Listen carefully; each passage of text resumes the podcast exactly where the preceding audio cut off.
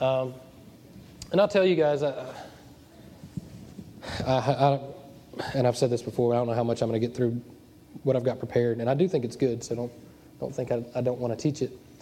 Um, but I just want to talk to you just what I've experienced just through worship this morning. Um, is that okay? Is everybody okay with that? You just chill out a little bit. Um, and I may get into this some, but uh, how many of you guys have just like been through some rough stuff in their past or lately, recently? Um, we're dealing with some too in our family, and it's tough sometimes, isn't it? Um, but I can tell you what is so encouraging. Um, and I can remember the days before I got saved when I, people would drag me to church, or I would go to church. I was like, oh, I don't want to go there. But how encouraging it is to come to church on Sunday. It's just so good. And uh, so much so, I'm going to skip to one of my fun facts here. So I apologize if I do some stream of consciousness teaching today. Um, uh, there it is. Recent survey over 50% of pastors said the only time they pray is to get a message for Sunday. Those same pastors cited little or no time at all to reflect on or rest in their Heavenly Father's love for them. That's, a, that's real. They interviewed several pastors. I mean, it was lots of pastors that they interviewed. And that's the reality that we find ourselves in sometimes in the American church, that pastors feel the pressure. And, I, and I'll be honest, even amongst probably the best church in Mobile, um, sometimes I feel that pressure too. Um, and I find myself, although I do pray throughout the week, really only kind of kind of getting on my face and just, just really, really hearing from the Lord on, on preparing for Sunday's messages. And I don't want I don't want to continue to do that. I want to recognize that. What I do on Sunday mornings, I'll let you into my my um, a little bit ADD mind here, is is on Sundays I tell myself over and over and over to listen, listen, listen, listen. What I was telling you guys, that's really what I tell myself every Sunday. When I'm in worship, I tell myself to listen because I like to talk. Most of you know I like to talk, but I have to have to settle myself down to rest and listen to what God's saying. Do any of you struggle with that? Am I the only one? I talk a lot, and I think I've got everything figured out most of the time. but sometimes we just have to be quiet and listen. Listen to what he says. Um, I'm skipping everything. I found another quote. I was looking in my notes for a completely different quote and, and couldn't find it, but I stumbled upon this, and I don't even know when I when I wrote it in my notes. But it's from uh, Robert Farrar Capon. I don't know if you know him. He's a big time grace, old school grace guy. And he says this I think good preachers should be like bad kids. I love the way he writes because it's just pretty raw. He said they ought to be naughty enough to tiptoe up on dozing congregations, steal their bottles of religion pills, and flush them all down the drain. The church, by and large, has drugged itself into thinking that proper human behavior is the key to its relationship with God. What preachers need to do is force it to go cold turkey with nothing, with nothing but the word of the cross, and then be brave enough to stick around while the congregation goes through the inevitable withdrawal symptoms.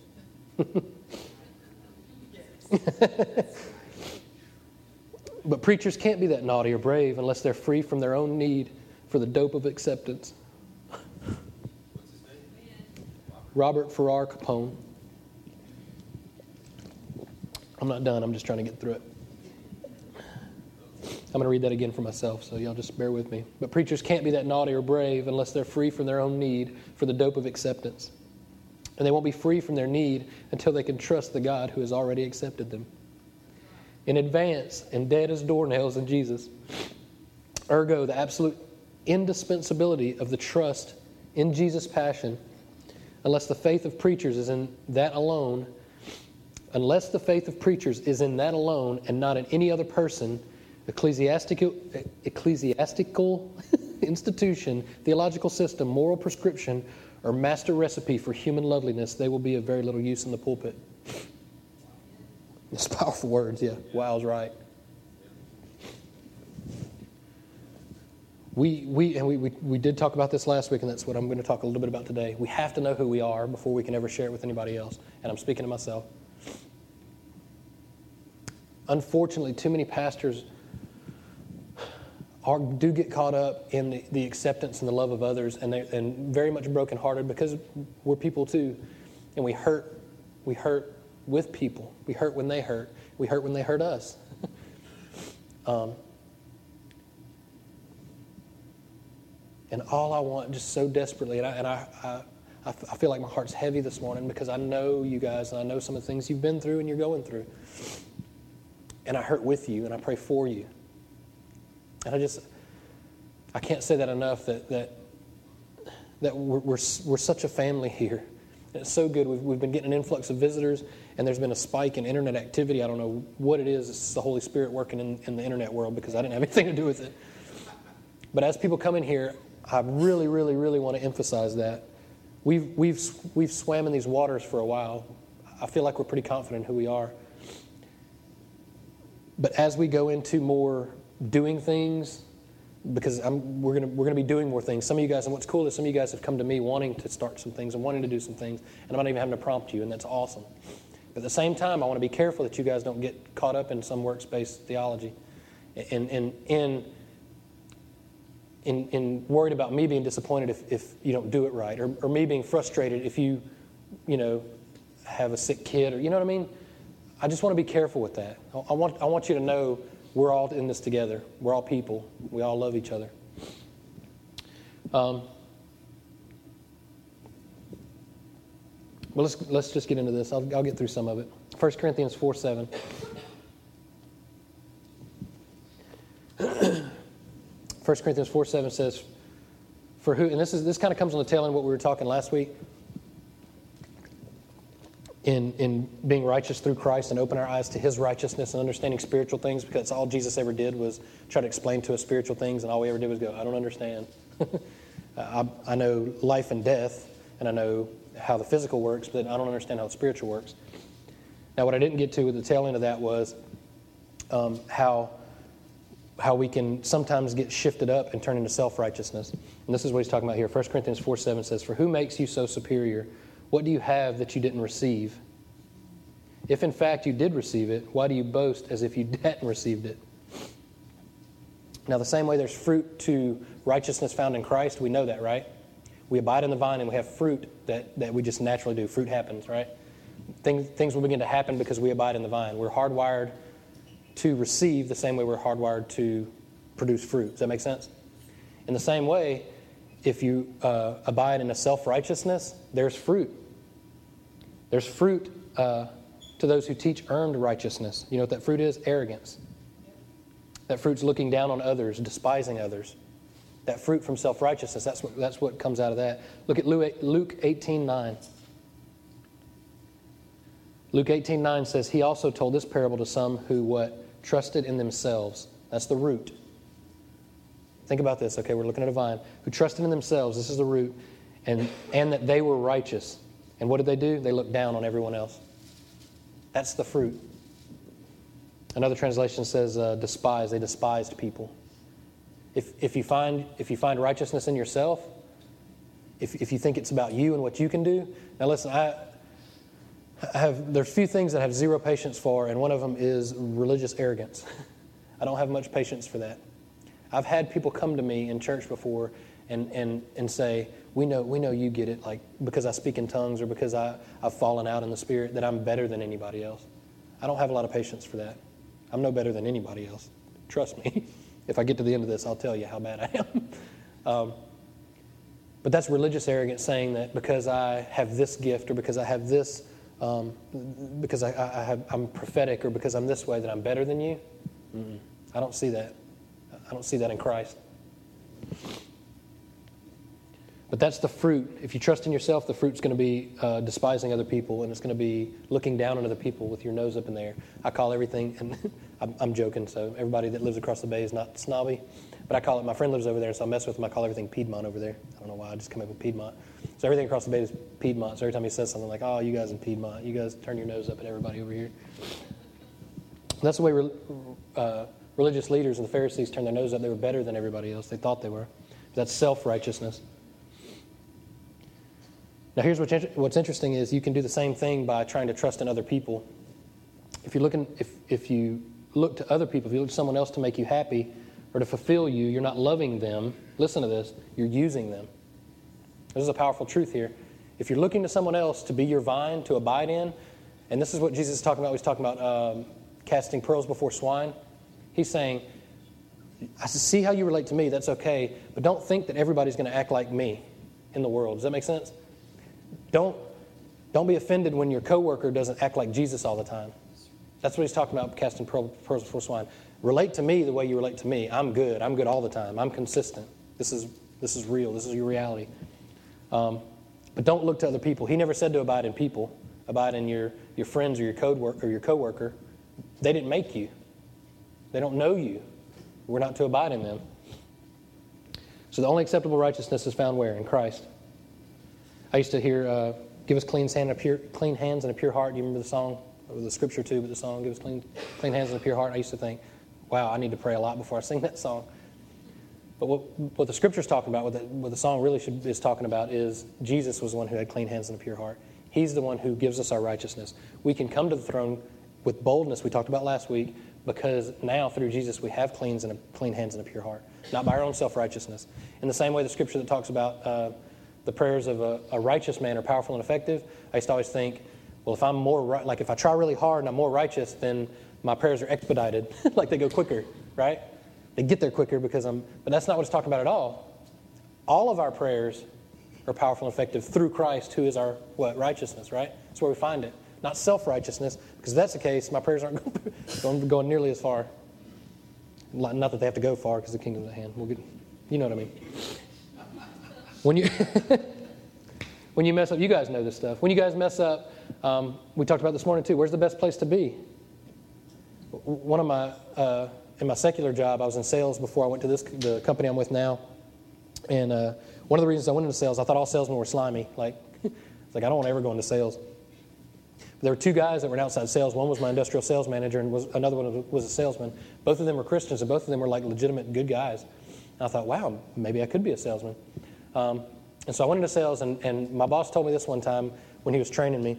He said, uh, if you run into an issue out in the sales field, if something happens, I was selling a lot of paint at the time. He was like, if paint fails or equipment fails or something, he said, stop everything you're doing and go directly to that problem. He said, don't run away from it. Go right to it. He said, you may get cussed out. you know, you, you may have some issues, but you need to go directly to it. And I'll never forget that. And as I was studying this, I remembered that because in the same way, what do we do when we mess up? We, we try to run away from God like we're not good enough, right? And what's the best place to be? Is to be right there back with him. In the same way he was telling them in the garden, look, who told you that you were naked? I just, I just want to walk with you. I just want to love you. What better place to heal than with the healer, right? What better place to be restored? Dust yourself off, repent. What's repentance, what's repentance mean? It doesn't mean just feel bad about what you did. It means look at what happened, look at the results, look, look how bad you feel, look how God has something better for you, and change the way you think about that, whatever you did. Not lay down and just dwell in it and wallow in it. That's part of self righteous too. We'll get to that in a minute. Thinking it because the same way you think you're good enough, you think you're not good enough. And you just wallow around in it. You don't ever come to the, come to the point of it. And I'm telling you, the same way in, in my secular job, if I don't address any of those issues, they can get a lot worse and they'll blow up in my face later on. They'll accumulate and you'll hide them and you'll, you'll tuck them away, you'll tuck them away and then you'll fall apart because you haven't brought them to the one that can actually fix those problems. Um, everybody attacks grace. Well, oh, well, you don't need to be holy or you don't need to be righteous. No, holiness and righteousness matter, but it's where we find it is the, the, the kicker. Holiness and, and righteousness matter. Why? Because of love. Love is the only law that supersedes freedom. We're free in Christ, right? We can do whatever we want. All things are, are uh, admissible or permissible. Permissible, submissible, whatever, permissible. But not all are beneficial. So he's saying is you have all this freedom. The only thing that governs freedom is love. We're free to do whatever we want, but do you love?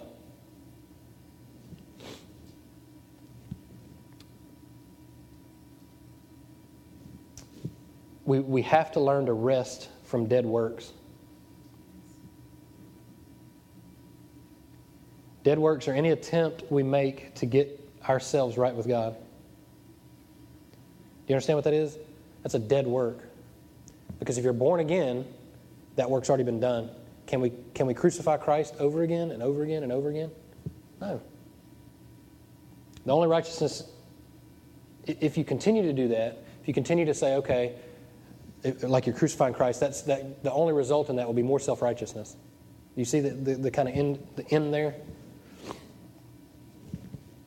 Let's go to Hebrews 9 13 uh, and 14. It says, For if, if the blood of goats and bulls and the ashes of a young cow, sprinkling those who are defiled, sanctify for the purification of the flesh, for the flesh, how much more will the blood of the Messiah, who through the eternal Spirit, see the difference there? Offered himself without blemish to God, cleanse our what? Consciences, consciences from dead works to serve the living God, not the historical God, but the living God. He cleanses our consciences. Listen, even your conscience can lie to you. Do you know that? I'll tell you. 1 John 3:20 says it. I love this verse. 1 John 3:20 says, "Even if your conscience condemn, even if our conscience condemns us, God is greater than our conscience and he knows all things." How is that possible? How can God be greater than our conscience? Because he knows our end from our beginning, right? Look at when he saw Saul. He saw his end from his beginning. He saw Paul. We saw Peter and he talked to Peter the same way he saw his end from his beginning. He didn't see the Peter that was doing the wrong things. He saw past that and saw what he was capable of. God doesn't see, he's not limited to time and space, right? He can see everything all at once. So he's not limited to, to our finite being. He can see all of it all at once.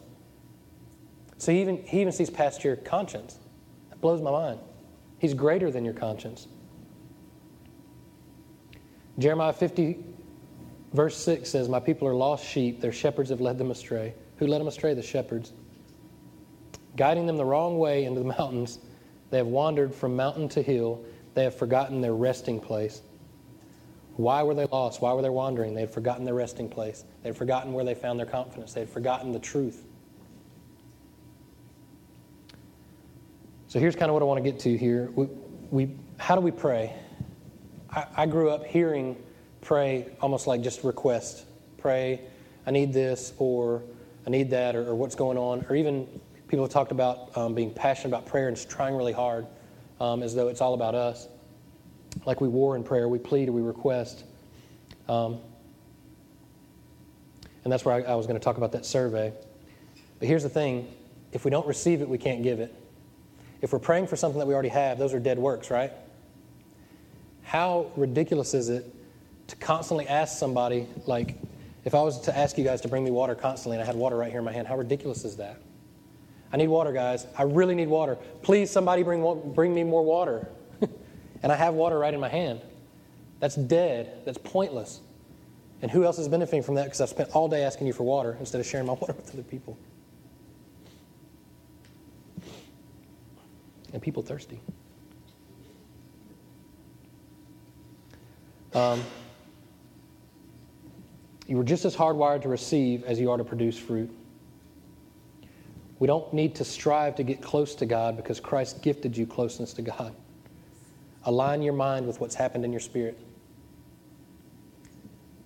We don't say, we need to get near you, we need to get near you, we want, we want more of you, we want more of you. And these are some terms that we use in church sometimes. Really, what we should be saying is open our eyes to the revelation or to the reality that you are with us, that you are here in our hearts, that you, your kingdom is at hand. Open our eyes to the truth of what you say about us. Like I said earlier, when, when the Bible talks about dying to self, I, have always heard that dying to sin, we, we kill our flesh, we die to this thing, we die to that thing.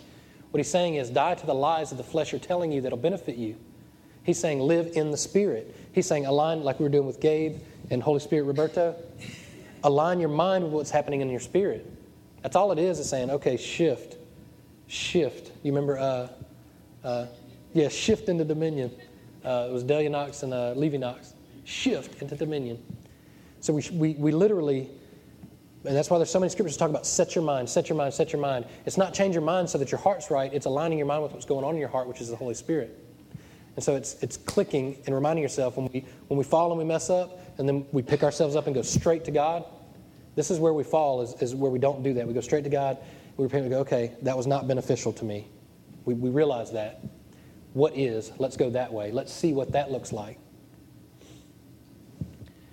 God's way is better. It's not, it's not that He's mad and He doesn't want you to have fun. He wants you to have joy. He's not some cosmic killjoy. he created joy. It's okay to laugh, it's okay to have fun. He, he doesn't want it laced with guilt and shame. He knows that when you when you die to flesh, when you're talking about dying to flesh daily, it's It's dying to those people that are saying these things that are lying to you that, that say, this will fulfill you, this will make you happy, this will be good for you.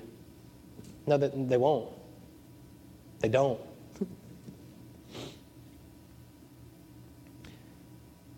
Religion says to throw everything into the river. But we don't stand at the bank and throw our past and our guilt and our shame. We walk into the river and give ourselves, right? We, God doesn't want your little piece, your tithe or your or a little bit of your past or your shame. He wants everything. Why does he want it? Because he wants to make all of you better. All of you.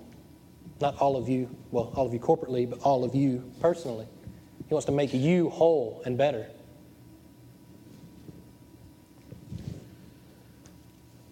Unfortunately, we, we believe lies and call them truth. A recent survey said 6% of Americans believe in mainstream media. I'm glad. Because um, where does your truth come from? Mainstream media owns their information. They can say whatever they want, right? They can put out whatever they want because they own the rights to it. It doesn't have to be the truth. Right. Open your eyes to, to some media, social media too. Open your eyes to it. They control it, they can do whatever they want with it. And that's their version of quote unquote truth. You can buy into it and you can be tricked into it, but that's not the truth. Now, here's what's encouraging 6% of Americans believe in mainstream media, 14% believe in Sasquatch.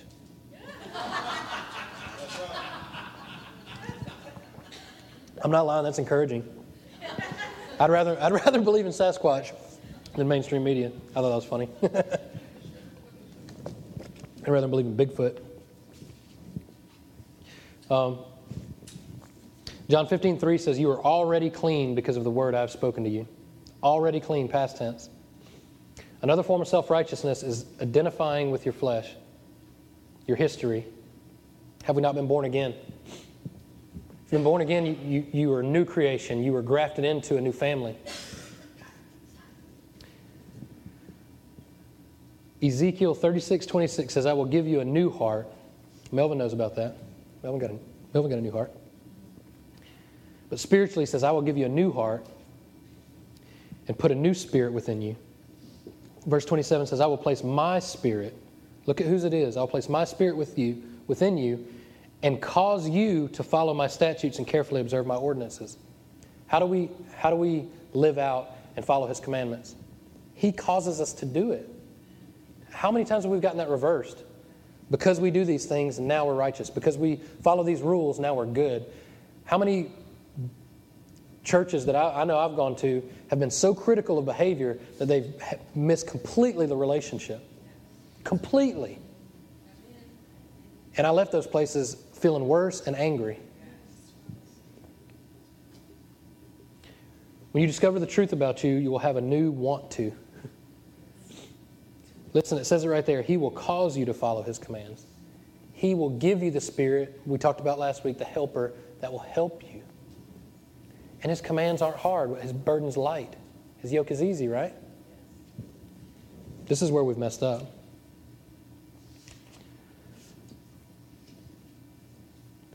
Too many times we identify with our past and our flesh. I'm going to try not to get into too much detail. Most of you know and, and, and, have been around since I first, the first time I preached here and the first time I ever really preached. I gave my testimony of, of my history. And I don't want to make it all about me, but I know my story. And I'm so disconnected from it because I'm so new in Christ that sometimes I forget where I come from, like the history that I have. And that's a good thing. But I want to tell you a little bit about me and how unqualified I am to be your pastor in the flesh.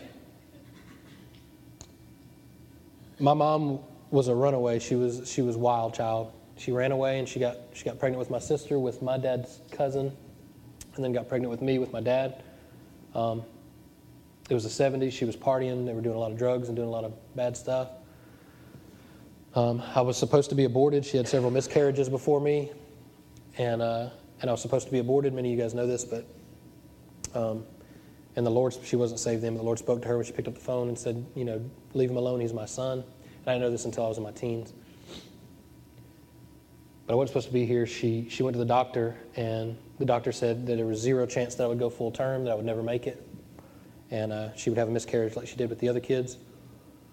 Uh, all through adolescence, probably all through elementary school, I witnessed a lot of drugs. My dad sold drugs and, and did a lot of bad stuff. There's a lot of physical and mental abuse in our house. Um, I was introduced into pornography probably six or seven years old. Um, became sexually active about 15 and continued to try to fill my life with something good, anything that I could find that I thought would make me happy. All the way into high school, I dropped out of high school. I got in trouble, got arrested at 18, and had to quit school and do tons of community service and pay restitution and deal with a lot of a lot of things. Um, I did get my GED though. uh, but really, really at that time, probably from the time I can remember all the way up until not long after I got arrested, I really felt fairly worthless. I mean, I wanted to enjoy as much life as I could, but I thought that I would die in my 20s. Like I'd kind of planned that. Like I'm just going to live wild. I don't want to grow up. I don't want to get married and have kids. I don't want to do anything responsible. I just want to have fun and just die young. That was my plans. I didn't think about what happened afterwards. By the flesh, I, I, mean I didn't go to college. I didn't go to cemetery, seminary. I didn't go to. I didn't. I didn't do anything. I didn't do anything by the flesh that qualifies me to be your pastor at all. I promise you. Much less to be a father and a husband.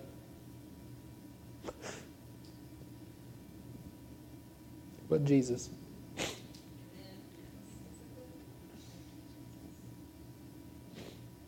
but the Holy Spirit, but the truth about me.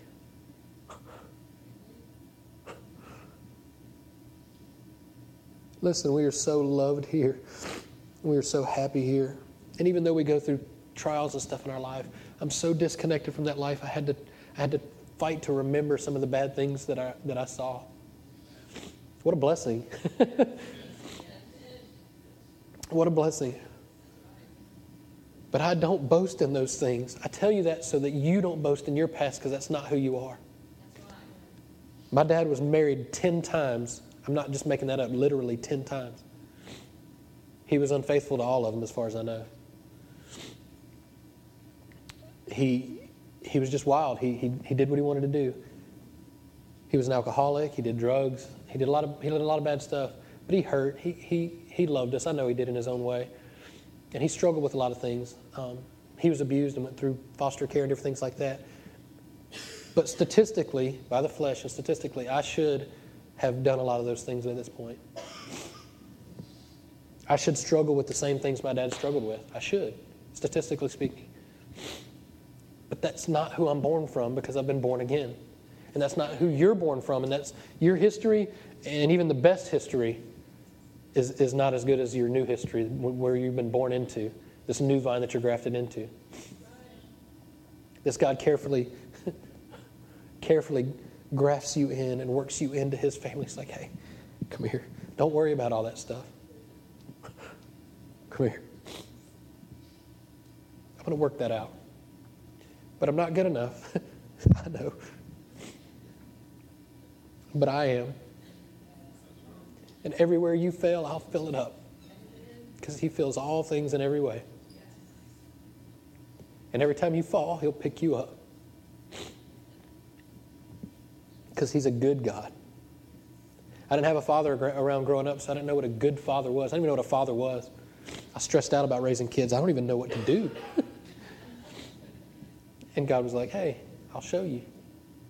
I'll walk you through it because I'm right here with you. That's the difference in religion and relationship. I'm not just going to tell you, do this, do that, do that. I'll be with you. We'll, we'll yoke together. Walk with me, work with me, watch how I do it. And so we dance with His righteousness. We, we swim around in His truth. We understand His grace. And so when we mess up, He's right there with us and, and, he, we let Him pick us back up. Don't run away. That's the biggest mistake you can make is try to run away because that's a form of self righteousness too because you're identifying with something that you're, you're not anymore. You, you have to try to identify with your past and you will be miserable. I'm not, I'm not, that's not hypothetical, that's not uh, theological. I have experienced it. I'm 39, I'll be 40 next year. I've experienced lots of good and bad things, and I can tell you the truth, and the truth is, He's better. In every way, in every detail, and everything that you do, He's better.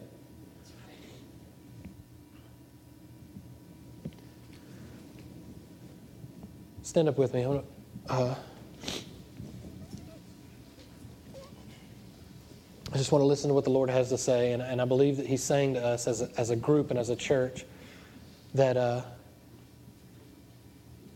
that there's about to something's about to happen. I feel like things are about to break, and and in a good way. Whether it's whether it's a system or or, or an attack, I don't I don't even know what to call it, but I don't care. I know the answer, and it's Him. But I want to encourage you guys right now to rest in the truth of what God says about you. Because it's so important for you to receive it, because when the time comes to give it, you need to be confident in, in, in who you are in Him. And know that when things get tough or when you have a problem, that we're here for you and want to build you up. Um, we were recently asked by, by, a few different families how to join this church, how to become members. And it, it's taken me back to try to figure out what do, what do we want to do that? How do we want to do that? Because this isn't a club. We don't want to just make members of a club, but we're a family. And in the same way He grafted us in, I want to do the same thing with those families. So I'm going to talk to them and we're going to find a way that we can just love them and pray for them and support these new families that are coming in here. And it's not going to be all on me because I can't do it all by myself. So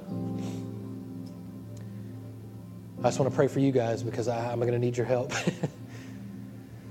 So, Father, I pray right now over every, everyone in here, Father, even everyone that's going to hear this podcast, or that anyone that may come through these doors that'll be a part of our church family, Father, that we, we want to look out.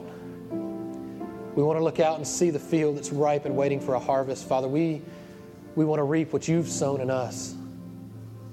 Father, it's your truth and it's your love and it's your grace that you've given us. And until we fully grasp that and understand it, we can't give it away. We have to know who we are.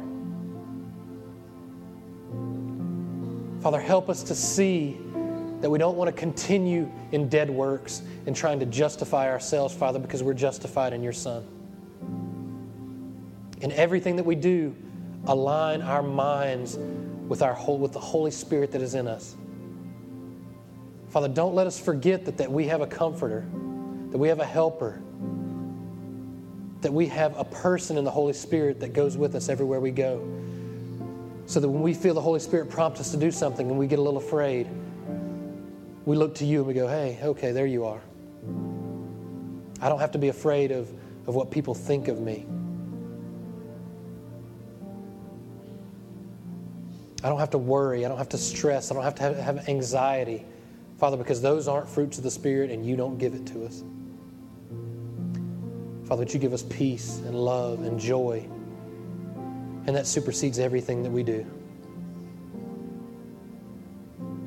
So, Father, as we lead up to our food and fellowship next week, that we can just hang out with each other and just, just love each other, and we invite people in to, to be a part of that, Father. And as we go into our our uh, fall festival, Father, that, that as people come in this place and we can just love them and and uh, and just show that same grace and love that you've given us to them, Father, that, that we are confident in it.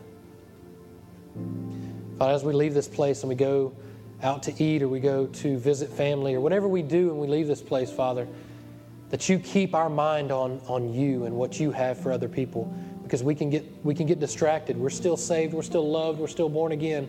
we can get distracted. And the devil's completely fine with, with distracted Christians. He doesn't need to kill us. He can just distract us for a little bit. But Father, continue to show us your truth in us and in others and open our eyes to it in Jesus' holy name. And everybody said, Amen. Amen. Ooh. Go spread some love.